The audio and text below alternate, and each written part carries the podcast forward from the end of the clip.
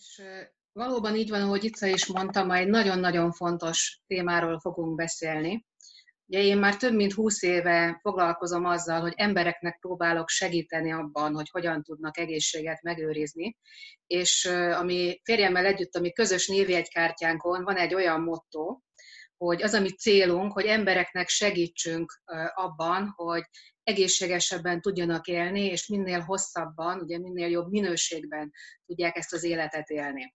Most úgy gondolom, hogy a mai téma teljesen visszamegy az alapokhoz, hiszen én 20 évvel ezelőtt is beszélhettem volna erről, ha tudtunk volna erről a témáról ennyit, mint a mai napon, amit el tudok mondani. Ugyanis tudni kell, hogy a bélflórával kapcsolatos kutatások tulajdonképpen 2012-es, 2013-as eredményeket tudnak csak felmutatni, mert hogy akkor jöttek ugye a különböző vizsgálati eredmények, hangsúlyozom, ezek mindig orvosi kutatások, és akkor értettük meg, hogy tulajdonképpen minden az ég egyatta világon innen indul el, innen indul ki. Tehát azért ez alapelőadás, mert majd az összes témakör, amiről fogok a későbbiekben beszélni, erre vezethető vissza, és én azt gondolom, hogy mindig, ha egy új embernek meg akarunk mutatni valamilyen témakört, akkor ezt az előadást kell majd későbbiekben is, hogy megnézze. Na ezek után, hogy így felvezettem, hogy miről is fogok beszélni, hogy mennyire régre nyúlik vissza maga a bélflóra ismerete, azt el kell, hogy mondjam, hogy ugye a modern orvostudomány megalapítója nem volt más, mint a görög Hippokratész, akire ugye mi az orvosi eskünket tettük le, és bizony ő időszámításunk előtt a 3. században már megmondta, hogy minden betegség a bélből ered. Tehát ő már ezt tudta, nyilván nem tudta azokat a bizonyítékokat, amit ma már tudunk. Aztán később elég sokat kellett várni, mert ugye a 19. században jött egy újabb lépés. Ugye egy Nobel-díjas tudós, őt úgy hívták, hogy Ilja Mecsnyikov. Ugye ő vizsgálta azt, hogy milyen összefüggés van a hosszú emberi élet, illetve a testben lévő jótékony baktériumoknak az egészsége között. És neki volt egy hasonló mondása, ő azt mondta, hogy a halál a vastagbélben kezdődik. Tehát ezt már ő is tudta, és ahogy mondtam, most már tudjuk, ugye a legújabb kutatási eredmények azt mondják, hogy ez valóban így van. Az emberi problémáknak a 90%-a abból ered, hogy a gyomor-bélrendszerben valamiféle olyan működési rendellenesség kezdődik, ami hoz magával egy csomó más problémát. Ugye tudni kell azt, hogy az emberi testben rengeteg kicsi élőlény, úgynevezett mikróba él, ez 100 billiónyi a számuk, tehát ez egy hatalmas nagy szám, ott vannak a testüregeinkben, illetve a testünk felszínét is ezek a kis élőlények borítják be, ott vannak a szájüregben, az orban, a fülben, a gyomorbélrendszerben, a nemi szervekben, illetve a bőrünket beborítják ezek a kis élőlények. De ugye a legtöbb a gyomorbélrendszerben található, és azt tudni kell, hogy a gyomorbélrendszerben is nem csak baktériumok, hanem gombák és vírusok is találhatóak, és ez nem egyenlőségjel azzal, nem minden gomba és vírus, meg nem minden baktérium rossz, hanem vannak közöttük nagyon jótékonyak is, és vannak olyanok is, amik rosszak, illetve vannak olyanok, amik úgy viselkednek, attól függően, hogy ki van többségben, a jó vagy rossz arcukat fogják nekünk mutatni. Na most, hogyha a bélbaktériumokról beszélünk, akkor tudni kell azt, hogy elég nagy tömegben élnek bennünk. Ugye azt mondják a tudósok, hogy nagyjából az agyunk méretével megfelelő, hogy az agyunk súlyával megfelelő mennyiségű bélbaktérium van bennünk, ez egy 1,5–2 kg mennyiség lehet, van, aki még ettől is többet mond. És azt is tudni kell, hogy tulajdonképpen a szervezetben mindent ők fognak irányítani. Nagy, hasonló létfontosságúnak nevezhetőek, mint az egyéb ilyen létfontosságú szerveink, mint a szívünk, a tüdőnk, a májunk vagy az agyunk. Tehát ugyanolyan fontos az is, hogy ezek a bélbaktériumok bennünk hogyan tudnak megfelelőképpen működni. Ugye összefoglalva mit is csinálnak ezek a jótékony bélbaktériumok? Egyrészt a táplálék emésztését segítik, illetve segítik annak a felszívódását. Egy fizikai gátat képeznek, tehát magyarul a betolakodók nem tudnak behatolni, és ugye itt a betolakodón sok mindent értünk, a rossz baktériumokat, de például az ártalmas vírusokat is értjük ez alatt, vagy egyéb olyan parazitákat, ami nekünk árthat. Aztán fontos az is, hogy egy méregtelenítő szervként fogható fel a bélflóránk, tehát tulajdonképpen nevezhetjük akár második májunknak is, mert hogy egy csomó olyan mérgező anyagot semlegesít, eltávolít, amivel ugye mi először érintkeznénk, mert ez az első védelmi vonalunk. Ugye fontos az is, hogy befolyásolja az immunrendszerünk működését, tehát tulajdonképpen egy immunszervnek is tekinthető, mert különböző immunsejteknek a képződésében tudnak segíteni, de nagyon fontos, hogy az autoimmun folyamatoknak a megelőzésében is nagyon nagy szerepük van, erről majd a későbbiekben fogok beszélni. Amellett ugye termelnek olyan anyagokat, amire nekünk szükségünk van a különböző életfunkcióinkhoz, különböző enzimeket, egyéb anyagokat, például az agy működéséhez szükséges vitaminokat, vagy ingerület átvívő anyagokat is termelnek ezek a jótékony baktériumok. Mi az, ami ezek ellen dolgozik? Ugye 3 nagy csoportba sorolható az, hogy miért nem működnek ezek megfelelőképpen, mi károsíthatja ezeket a jótékony bélbaktériumokat. Ugye az első csoport olyan anyagok, amik egyszerűen negatívan befolyásolják ezeknek a szaporodását, ugye itt a baktérium telepeknek az összetételét. Ide sorolhatók a különböző vegyi anyagok, de ide sorolhatók az élelmiszerekben levő olyan anyagok, amik ugyanilyen hatásúak, majd fogok róla beszélni, például a finomított szénhidrátok, a fruktóz, a glutén, a vízben lévő klór, és tulajdonképpen minden gyógyszert ide sorolhatnánk. Ugye a második fontos dolog, ami miatt nem tudnak megfelelőképpen működni, hogy nincs a számukra elegendő tápanyag, tehát egyszerűen nincs elég táplálék, vagy olyan táplálék kiegészítő, amit beviszünk, ami az ő megfelelő szaporodásukat, működésüket segíteni, illetve a harmadik nagy dolog, hogy a stressz gátolja a működésüket, és károsítja is a bélflórát.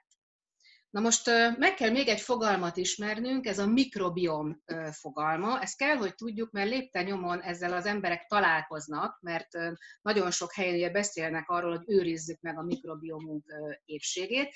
Mit jelent ez a mikrobiom? Tulajdonképpen azt jelenti, hogy bennünk együtt élnek gyakorlatilag olyan komplex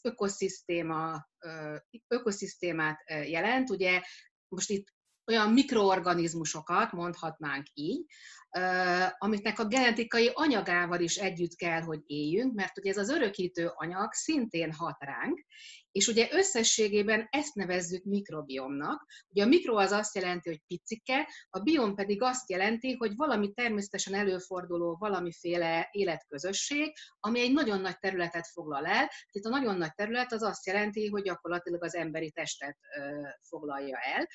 És minden egyes testi génünkre 360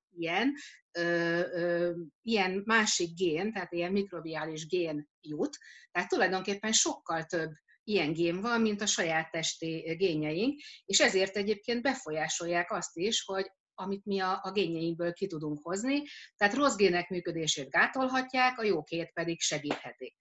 Ugye szintén Hippokratésznak volt egy olyan mondása, hogy ételed legyen az orvosságod, és orvosságod legyen az ételed. Ugyanezt mondja a mai tudomány, ugye van egy olyan alakja a mai mikrobiom kutatásnak, őt úgy hívják, hogy dr. Alessio Fazzano, ő az, aki gyakorlatilag ennek a mestere, ennek az atya, és ő mondta ugyanezt, hogy a mikrobiom egészségét és változatosságát tulajdonképpen az elfogyasztott táplálékunk határozza meg. Tehát mindig oda lyukadunk ki, hogy amit megeszünk, az a világon a legfontosabb, és ezért kell odafigyelni a megfelelő táplálkozásunkra. Na most azt is tudni kell, hogy a bélflóránk befolyásolja azt is, hogy valakinek a gyulladás szintje milyen magas lesz, hogy tulajdonképpen szíthatjuk is vele a gyulladást, illetve csökkenthetjük is vele a gyulladást. Ugye a legfontosabb baktériumok, amiket a mai nap kutatnak, ezek a pifidobaktériumok, illetve a laktobacillus törzsek, tehát ezen a téren folyik a legfőbb kutatás. És a kutatás kimutatta, hogy tulajdonképpen a mikrobiom akkor alakul ki, amikor megszületik egy gyermek, mert hogy áthalad a szülőt csatornán, normál esetben ugye az anya hüvelyén, és igazából, amivel itt találkozik jótékony baktériumokkal, azok fognak majd megtelepedni az ő vérrendszerében, és ezért nem mindegy, hogy valaki normál szüléssel vagy császármetszéssel jön a világra, mert hogy teljesen más lesz a mikrobiomja, más lesz a bélflórája is. Ugye a hüvelyi úton született gyerekeknél a laktobacillusok dominálnak, a császármetszéssel született gyerekeknél pedig olyan a bőr felszínén található baktériumok, amik potenciálisan kórokozók lehetnek, és ezért van az, hogy nyilván ők egy komoly hátránnyal fognak indulni. Aztán később az sem mindegy, hogy anyatejjel vagy tápszerrel etetünk-e egy gyereket, mert ez is befolyásolja a bélflóráját. Na most mondtam, hogy az anyatejes babáknál sok a laktobacillus, ugye ezek például a tejcukor lebontásában is tudnak segíteni, ezért tudják az anyatejet a csecsemők megfelelőképpen hasznosítani. És ugye emellett ezeknek a babáknak, akiket ugye tejjel is táplálnak, illetve természetes módon születtek, a bifidobaktériumok mennyisége is több lesz bennük, ami pedig hozzájárul ahhoz, hogy egy normál emésztőrendszer, egy normál bélnyálkahártya alakuljon ki, ami megint csak a későbbiekben véd nagyon sokféle betegséggel szemben. Ugye ezért van az, hogy sajnos aki császármetszéssel született, ahogy mondtam, hátrányból indul, ugye van néhány probléma, például ötszörösére emelkedik az allergia kockázat náluk, háromszorosára az ADHD kockázata, ugye ez a figyelemhiányos hiperaktivitást jelenti, kétszeresére az autizmus kockázata, 80%-kal nő a lisztérzékenység kockázata, 50%-kal a felnőttkori cukorbetegségé, illetve 70%-kal az 1-es típusú, ez egy autoimmun cukorbetegség, tehát amikor a hasnyálmirigyet ugye megtámadja egy autoimmun folyamat, és egyszerűen nem lesz inzulin termelés, ennek a kockázatai sokkal nagyobb azoknál, ahol nem alakul ki a megfelelő bélflóra. Na most akkor kezdjük el kielemezni azokat a problémákat, amit az elején említettem, azt a három nagy problémakört, és akkor nézzük meg, hogy ezekre milyen megoldás található. Ugye az első, amit mondtam, hogy káros vegyi anyagokkal találkozunk lépten nyomon. Ugye rengeteg szintetikus vegyület kerül velünk kapcsolatba, úgyhogy megtapintjuk, belélegezzük, bőrünkre önként és dalolva rákenjük, vagy elfogyasztunk olyan élelmiszereket, amelyekben ezek találhatók. Ugye tudni kell azt, hogy bizony több száz ilyen vegyület található egy-egy embernek a szervezetében. Ugye már az újszülöttek öldögzsinór bérébe is kimutatták, hogy 223 szintetikus vegyület található. Ezek mind szeretik a zsírt, ugye ezek lipofilek, ami azt jelenti, hogy a belső elválasztású mirigyekhez, illetve a zsírszövetekben tárolódnak, tehát a belső elválasztású mirigyekben felhalmozódnak, vagy a zsírszövetekben tárolódnak. Na most van egy-két nagyon veszélyes dolog, ugye az egyik például a bisphenol A, amit hormonhorrornak is szoktak hívni, bármilyen furcsán hangzik, ezt eredetileg gyógyszerként használták, egy hormonpótló gyógyszerként, aztán rájöttek, hogy az nem oké, és később rájöttek, hogy ebből műanyagot lehet gyártani, és elkezdtek műanyagot gyártani belőle, és kiderült, hogy az emberek 93%-ában gyakorlatilag nyomokban megtalálható ez a bisphenol A, és bizony hormonális zavarokat tud okozni.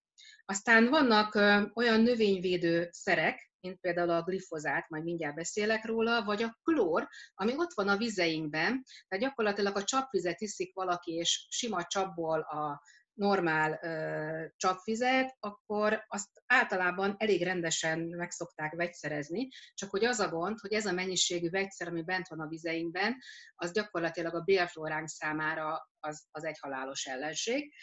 És Ugye ezek mind károsítják a bélbaktériumokat. Ahogy az előbb mondtam, van egy olyan növényvédőszer, amit úgy hívnak, hogy glifozát, és például a GMO-s élelmiszereknél ezt előszeretettel használják, és sajnos benne is marad ezekben az élelmiszerekben, ugye például a gabonákban és egyéb ilyen termesztett élelmiszerekben. Na most azt tudja csinálni, hogy van egy olyan enzim, ami a méregtelenítésben vesz részt, és ezt a bélbaktériumok termelik, ez a citokrom P450 nevű enzim, és hogyha ez nem áll rendelkezésre megfelelő mennyiségben, akkor gyakorlatilag nagy a valószínűsége annak, hogy károsodik a bél, illetve ártalmas anyagok kerülhetnek át a bélfalon keresztül a mi keringésünkbe, tehát nagyon komolyan sérül a mi méregtelenítésünk. Ugye a vízről is beszéltem, ott egy nagyon egyszerű megoldás van, mert a klóros víz ellen egyszerű a dolog, tulajdonképpen egy víztisztító berendezésre van csak szükség, és elég mondjuk egy aktív szenes szűrő berendezés is, ahol a klórt és a klórszármazékokat kiszűrjük, és ugye ettől kezdve már védjük a bélflóránkat. Ugye ezt régebben is elmondtam, hogy hiába veszünk be mi probiotikus terméket, ha a klóros vízzel isztuk, akkor gyakorlatilag semmit nem csináltunk. Jó, aztán iktassuk ki a veszélyes vegyszerrel kezelt élelmiszereket, hogyan tudjuk ezt megtenni. Hát lehetőleg vegyünk mondjuk bioélelmiszereket, amiben nincs vegyszer, célszerű termelői piacon vásárolni, próbáljuk megkerülni a konzerveket, a konzervdobozok is be vannak romba olyan anyaggal, például egy BPA nevű anyaggal, ami hő hatására kioldódik, nagyon komoly mérgező hatása is lehet, vagy nagyon sok ilyen feldolgozott ételben ott van az adalék, a tartósítő, a színezék, a mesterséges ízesítőanyag, ez mind-mind nagyon káros a bélflóránkra nézve. Különböző edényekben, akár a teflon edényekben is lehet olyan anyag bevonatként, ami akár rákkeltő anyagot is tartalmazhat. Sokszor beszéltem már előadásokban, hogy ne mikrózzunk, felejtsük el a mikrohullámú sütőt. Egyrészt ugye a mikróban használt műanyag edényekből veszélyes vegyületek kerülhetnek az ételekbe. A másik, hogy a mikró, mint halálsugár igazából az ételt egy halott anyaggá változtatja, és erre is voltak vizsgálatok, hogy tulajdonképpen ez a halott élelmiszer tönkre fogja tenni a mi bélflóránkat, tehát egyáltalán nem szabadna se gyereknek, se felnőttnek mikrózott ételeket enni. Ugye a műanyagok egyébként is károsak, ezt mondtam már, hogy műanyagedényben próbáljunk meg nem tárolni, nem fóliába csomagolni dolgokat, ne ígyünk műanyagpalackokból, de például akár még a légfrissítőket is célszerű mellőzni, mert hogy azoknak is komoly következménye lehet, és szintén ártalmasak a bélflóránkra. Mit célszerű használni? Mindenféleképpen célszerű a háztartásunkban olyan higiéniai termékeket használni, olyan szappant, olyan dezodort, olyan foggélt, olyan sampont, olyan testápolót, olyan kozmetikai szert, illetve olyan tisztítószert használni, ami környezetbarát, ami biológiailag lebomlik, és amit ha lenyelünk is, vagy a bőrünkre kenünk is, semmiféle problémát nem okoz, tehát célszerű ezekhez fordulni. Ugye jön a táplálkozásunk, a következő kérdés, hogy akkor mit is tehetünk, mit kerüljünk, mit ne együnk, és mit együnk ahhoz, hogy a mi bélflóránk egészséges maradjon. Én mindenkinek tudom ajánlani azt, hogy célszerű időszakosan böjtölni, illetve célszerű a kalóriacsökkentett étkezésen is elgondolkodni.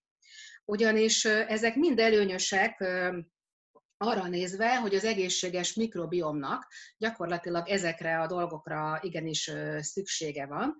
Ahogy mondtam már, 2012-es, 2013-as vizsgálatok azok, amik igen sok mindent felszínre hoztak. Például volt egy olyan 2013-as cikk a Nature nevű elég komoly folyóiratban, ahol azt mondták, hogy valóban az, hogyha kalóriakorlátozottan étkezünk, az segíti olyan baktériumok elszaporodását, amik az életünket meghosszabbítják, és csökkent olyan baktériumoknak a szaporodását, amik az életünket megrövidítik.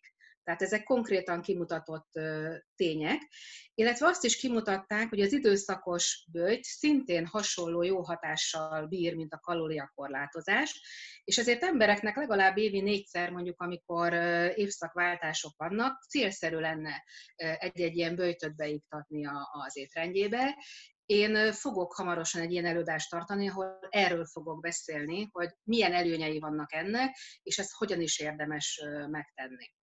A következő, ahogy mondtam, milyen tápanyagok azok, amit célszerű kerülni. Hát beszéltem már a finomított szénhidrátokról, ugye a finomított szénhidrátok olyan baktériumok szaporodását fogják segíteni a bélflóránkban, ami az egészségünk szempontjából abszolút káros. Aztán a finomított szénhidrátok mellett ott van egy olyan édesítőszer, ami egy természetes édesítőszer, a fruktóz, hiszen növényekben, gyümölcsökben található, csak hogy az a gond, hogy a feldolgozott élelmiszerekben rengeteg van belőle a mai táplálékainkban, és ugyan a fruktóz nem emeli meg hirtelen az emberek vércukor szintjét, mint hogyha sima glükózt tennének, viszont mivel a májnak kell lebontani, hatalmas nagy terhelést ró a májunkra, és hosszú távon nagyon komoly következményei lehetnek. Például állatkísérletekben fruktózzal tudnak úgynevezett inzulinrezisztenciát előállítani. Ez ugye azt jelenti, hogy az inzulin nem tudja a szervezet hasznosítani, és nagyon komoly következményei vannak ennek. Azt is tudni kell, hogy amikor a májban bomlik a fruktóz, akkor nagyon sok húcsav fog keletkezni, ez pedig azt fogja eredményezni, hogy megmelkedik a vérnyomás, nagyobb lesz az esélye esetleg egy köszvényes problémának, vagy egy besekülnek, egy bese betegségnek, tehát ezért sem célszerű nagy mennyiségben fruktózt használni. Egyébként a fruktózról azt is kell tudni, hogy nagyon komoly májkárosító hatása is van, hogyha túlzásba visszük a használatát. Ugye azt még célszerű tudni, hogy amikor ipari fruktózt használnak élelmiszerekben, akkor ezt úgynevezett kukorica szirupból nyerik, ami nem csak fruktózt tartalmaz, hanem felerészben fruktózt, tehát gyümölcscukrot, felerészben glükózt. Hát ez igen rendesen megemeli az embereknek a vércukor szintjét, és nagyon komolyan hozzájárul az elhízásnak a kifejlődéséhez. Ugye most mondhatják azt sokan, hogy oké, rendben van, de miért baj az, például a gyümölcsökben is ott van a fruktóz, hát az őseink is, meg bárki evett gyümölcsöt, igen. Régebben is az emberek ettek gyümölcsöt, de úgy ettek, hogy amikor nyár vége volt, ősz volt, megették a gyümölcsöt, szépen a zsírpárnájukat meg is növesztették ezzel, és aztán télen meg szépen felhasználták ezeket a megnövesztett zsírpárnákat, de nem egész évben ettek ilyen tartalmú élelmiszereket, és nem ilyen ipari kivitelben, tehát ezért nem mindenki ezt hogyan történik meg. Valóban, ha gyümölcsbe eszünk, a rostok késleltetik ezeknek a felszívódását, de akkor sem egészséges nagy mennyiségben. A másik ilyen pont az, hogy sokan azt gondolják, hogy ha mesterséges édesítőszereket használnak, az milyen szuper, mert abban nincsen kalória, és akkor tulajdonképpen azzal ők jót tesznek, és fogyni fognak. Hát elárulom, hogy ez egy hatalmas nagy tévedés, ugyanis szintén vizsgálatok voltak olyan irányban, hogy megnézték, és a mesterséges idősítőszerek nagyon rossz irányba befolyásolják a mi bélbaktériumainknak a működését. Tehát bizonyos bélbaktériumok itt is szaporodnak, de olyanok, amik nem jók nekünk, és olyanok pedig, amik jótékony baktériumok, azoknak a száma kevesebb lesz. Volt egy ilyen vizsgálat, szintén megint 2013-ban közölték francia kutatók az eredményt, de előtte hangsúlyoznám, 66 000 hölgyet vizsgáltak, méghozzá 20 éven keresztül. Tehát 1993-tól 2013-ig.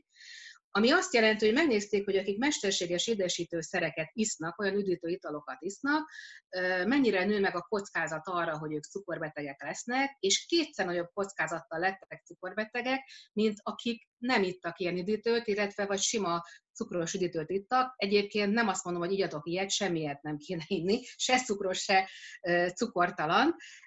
De hogy nagyon nagy tévedés az, hogy valaki azt gondolja, hogy az ilyen zéró cukor, zéró mindenféle energiaitalokkal, meg üdítő italokkal ő az egészségét fogja szolgálni, egyáltalán nem. Pont, hogy hízlalni fogja saját magát, nem fogyasztani, és pont, hogy az egészségét károsítja és nem védi. Jó, a következő pont a gabonákban lévő olyan fehérje, amit úgy hívunk, hogy glutén, és a gluténről nyilván mindenki hallott, nem én beszélek erről először, csak hogy emberek nem is gondolják, hogy a gluténnak gyakorlatilag milyen káros hatásai vannak, és nem csak azoknál, akik lisztérzékenységben szenvednek, hanem gyakorlatilag mindenkire káros hatással van a glutén. Ugye csendes kórokozónak is szokták nevezni, nagy mértékben serkenti különböző gyulladásos anyagoknak a termelődését a szervezetben, és úgy okoz károkat, hogy az emberek nem is tudnak róla. Nagyon sokaknál, akinek gyakran van megmagyarázhatatlan fejfájása, vagy valami idegrendszeri problémája, ideges, stresszes, sokszor a glutén áll a háttérben, de később akár a depresszió, demencia hátterében is sokszor található glutén. Illetve érdemes akkor is gondolni rá olyan problémáknál, és mindjárt sorolok egy csomót fel, amiből már többet mondtam, ami látszólag nincs összefüggésben vele, de mégis van. Majd mindjárt elmagyarázom, hogy miért. Fejfájás, migrén, ugye ezt mondtam, szorongás, ADHD, ezt mondtam, ez a gyerekkori ugye, hiperaktivitás, aztán a depresszió, memóriazavarok, szklerózis multiplex, ALS, ez egy nagyon súlyos idegrendszeri betegség, általában halálos kimenetellel, egyébként autoimmunbetegség, az autizmus vagy furcsa neurológiai, tehát idegrendszeri tünetek. Itt mindig első lépés az, hogy gluténmentes étrendre kell áttérni. Na, akkor egy pici magyarázat ehhez, hogy mi köze ezeknek a dolgokhoz a gluténhoz. Hát ugye a glutén tulajdonképpen egy ragacsos összetevő, és gátolja más tápanyagoknak a lebontását és felszívódását, és mivel a bélből a táplálék nagyon rosszul emésztődik, és nem is tud megfelelőképpen felszívódni, ez az immunrendszert riadóztatni fogja, mert olyan anyagok keletkeznek, amit ő idegenként kell, hogy felismerjen. Most végső soron az fog történni, hogy a vékony bél fala ellen elindul egy gyulladásos folyamat, egy gyulladásos támadás. Ugye ilyenkor jöhetnek hasi panaszok, hasi fájdalmak, hányinger, hasfájás, székrekedés, vagy egyéb bél panaszok és akár hasmenés, tehát a két ellentét is jöhet, és hogyha ez a dolog folytatódik, akkor bizony a bél átteresztővé válhat, és átereszthet olyan anyagokat, aminek nem szabadna átkerülni a szervezetbe, ami ellen az immunrendszer kénytelen védekezni, és bizony nagyon komoly allergiás és autoimmun problémák kialakításában fog ez részt venni. Ugye a gluténnak az egyik fehérjéje, amit úgy hívunk, hogy gliadin, ez az, ami a legveszélyesebb, mert mindannyiunkban növeli a béláteresztő képességét, semmiféle hajlam nem kell hozzá, tehát önmagában ezt meg tudja tenni, és ahogy mondtam, gyulladást provokál, illetve még olyan gyulladásos anyagok is átkerülhetnek a keringésbe, ami később, itt jön be a kép, hogy hogy van kapcsolatban az agyunkkal, ami később agyi problémákat, autoimmun problémákat, de daganat kockázatot is jelentősen növel, hogyha ez bekerül a véráramunkba. És ugye azt kell tudni, hogy gyakorlatilag van egy véragygát, ami védni az agyacskánkat, csak hogy bizony ez áteresztővé válik a glutén hatására, és így súlyos agyi rendellenességeket tud okozni. Na most azt is tudjuk, hogy aki lisztérzékeny, a lisztérzékenység kialakulásában szerepe van a sérült bélflórának, tehát hogyha egy egyensúlyvesztés van, fokozza a lisztérzékenység kialakulásának a kockázatát, illetve az, hogy milyen súlyosságban alakul ki, illetve ha már valaki lisztérzékeny, az pedig hat a bélflórára, és rontja a bélflóra állapotát. Na most ezért van az, hogy a lisztérzékenyeknél gyakorlatilag nagyon sok neurológiai probléma van, az epilepsziától a demenciáig, pont azért, mert itt összefüggés van a két dolog között. Nagy a rizikótényezője a császármetszéssel született gyerekeknek, illetve akik sok antibiotikumot kaptak, hogy ők is esetleg lisztérzékenyé váljanak, mert ahogy mondtam, ezek károsítják a bélflórát. Van egy fontos megoldás, el kell hagyni a glutént a táplálékból, eleve aki lisztérzékeny, ott egy életre szóló gluténmentességről beszélünk, de mindenki más jót tenne, hogyha a glutént minél kevesebbet enne vagy kihagyná. Ugye 2013-ban, megint hangsúlyozom a dátumot, egy klinikán, egy nagyon híres orvosi klinikán, ez a Mayo Klinika volt, egy olyan vizsgálat, ahol kimutatták, hogy az étrendből származó glutén bizony gyerekeknél egyes típusú cukorbetegséget tud okozni, és voltak állatkísérletek is, ahol gluténmentes étrendet kaptak olyan egerek, akik hajlamosak voltak egyes típusú cukorbetegségre, és ezzel megóvták magukat.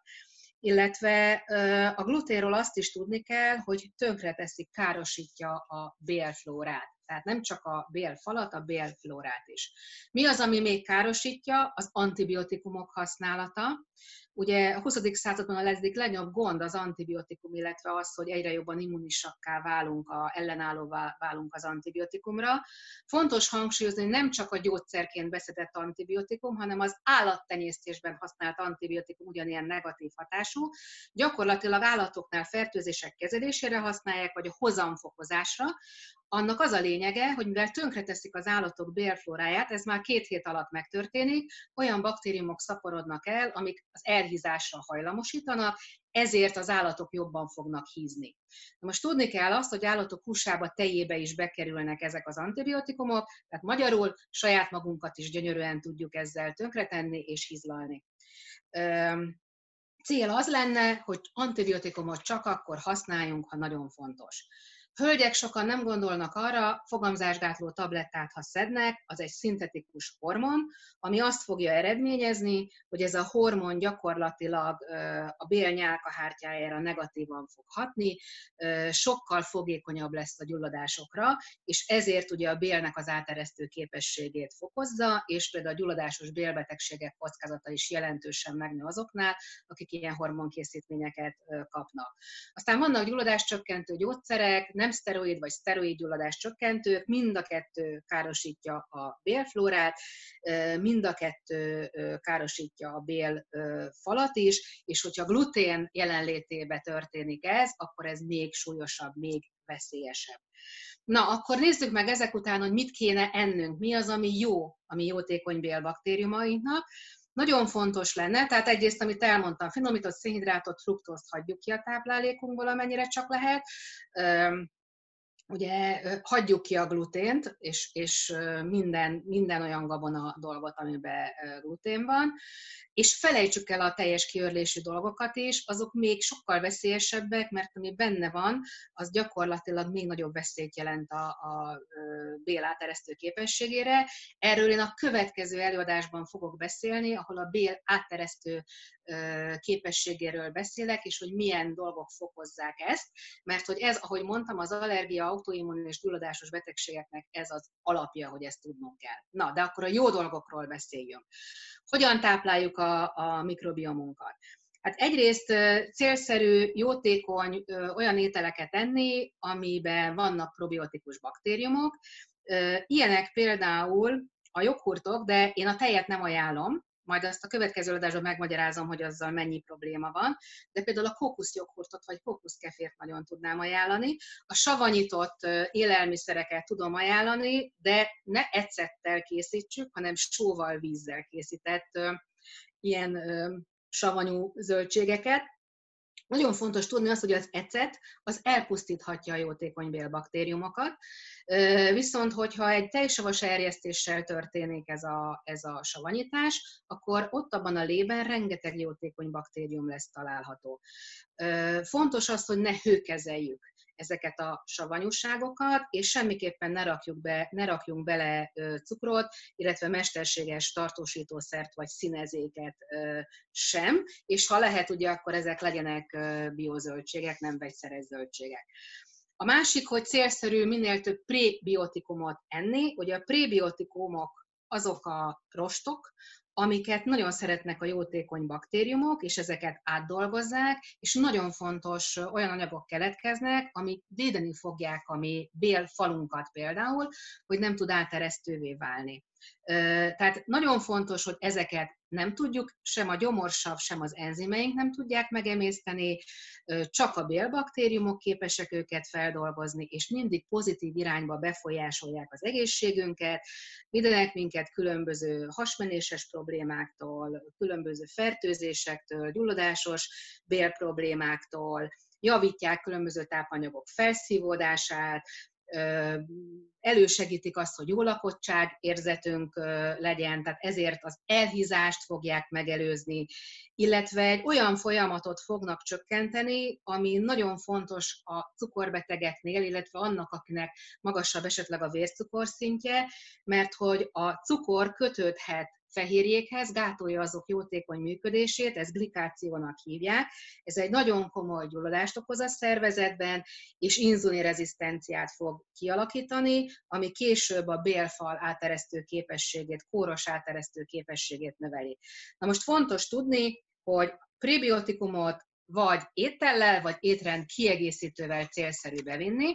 Nagyon sok ilyen prebiotikus rost van például a nyers csicsókában, pitypanglevélben, fokhagymában, póréhagymában, vöröshagymában, vagy a főtt vöröshagymában, illetve a nyers spárgában is, illetve a táplálék kiegészítőt használunk, például az aloe vera rostjai, ilyen nagyon jó kis prebiotikumok, a fruktoligoszaharidok, vagy különböző olyan növények, amiben flavonoidok vannak, szintén nagyon jó prebiotikumokként szolgálnak. Aztán nagyon fontos az is, hogy emellett jó minőségű zsírt kell bevinni, mert a bélbaktériumok ebből tudnak dolgozni. Ugye őseink nagyon sok vadat, halat ettek, és csak szezonálisan ettek zöldséget, gyümölcsöt. Na most a vadhúsban, halban is nagyon sok az omega-3 zsírsav, és hogyha ebből nem eszünk eleget, akkor célszerű ezeket táplálékkiegészítővel bevinni, de hangsúlyozom, ne legyen benne omega-6, mert az pont, hogy negatívan hat a bélbaktériumokra, az omega-3 kell ahhoz, hogy ezek megfelelőképpen tápláltak legyenek, és megfelelőképpen működjenek. Ugye, ha sok gabonát, szénhidrátot eszünk, ahogy mondtam már, magasabb a vércukorszint, károsíthatja a bélfalat, és pont ezért ugye azok az ételek, amik nem a vércukorszintünket emelik, azok mindenképpen jók. Tehát az emberi, gyakorlatilag mi emberek az evolúció során arra vagyunk kitalálva, hogy a zsírból nyerjünk energiát, és nem a szénhidrátból kellene energiát nyernünk, és ugye ezért kellene nekünk jó minőségű zsírokat fogyasztani.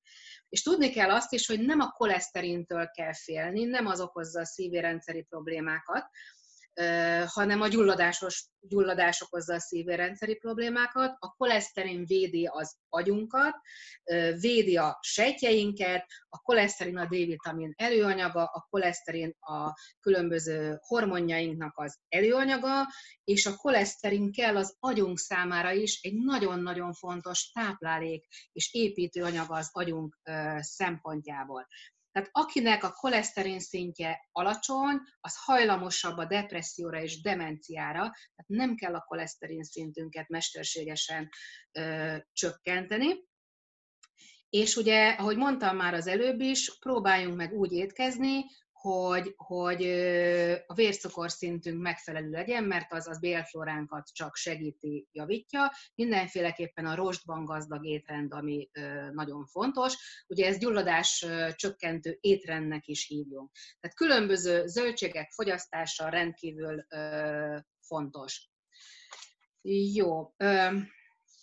Aztán amit még fontosnak tartok, a flavonoidok fogyasztása, ezek olyan növényi anyagok, amik sokféle növényben megtalálhatók, és ezek a flavonoidok fontosak a bélbaktériumok táplálása szempontjából, hogyha ezeknek a mennyisége megfelelő, akkor a bifidobaktériumok, illetve a laktobacillusok mennyisége jelentősen megnő, és jelentősen csökken a szervezetnek a gyulladás szintje. Sokféle dolog tartalmaz flavonoidokat. Kiemelném például a kakaóbabot, a zöld teát, a kurkumát, a resveratrolt például, és sorolhatták még sok olyan pirosbogyós gyümölcsöt, aminek nagyon magas például a flavonoid tartalma. Illetve az utolsó pont, hogy a stressz is nagyon negatívan hat, ahogy mondtam, a bélflóránkra. Stressz hatására nagyon sokféle gyulladáskeltő anyag keletkezik a szervezetünkben, és ez bizony gátolja a megfelelő bélműködést, károsítja is a bélbaktériumokat, illetve a bél áteresztő képességét is kórosan fogja befolyásolni. Jó, hát egyenlőre ennyi. Ez volt az elméleti rész. És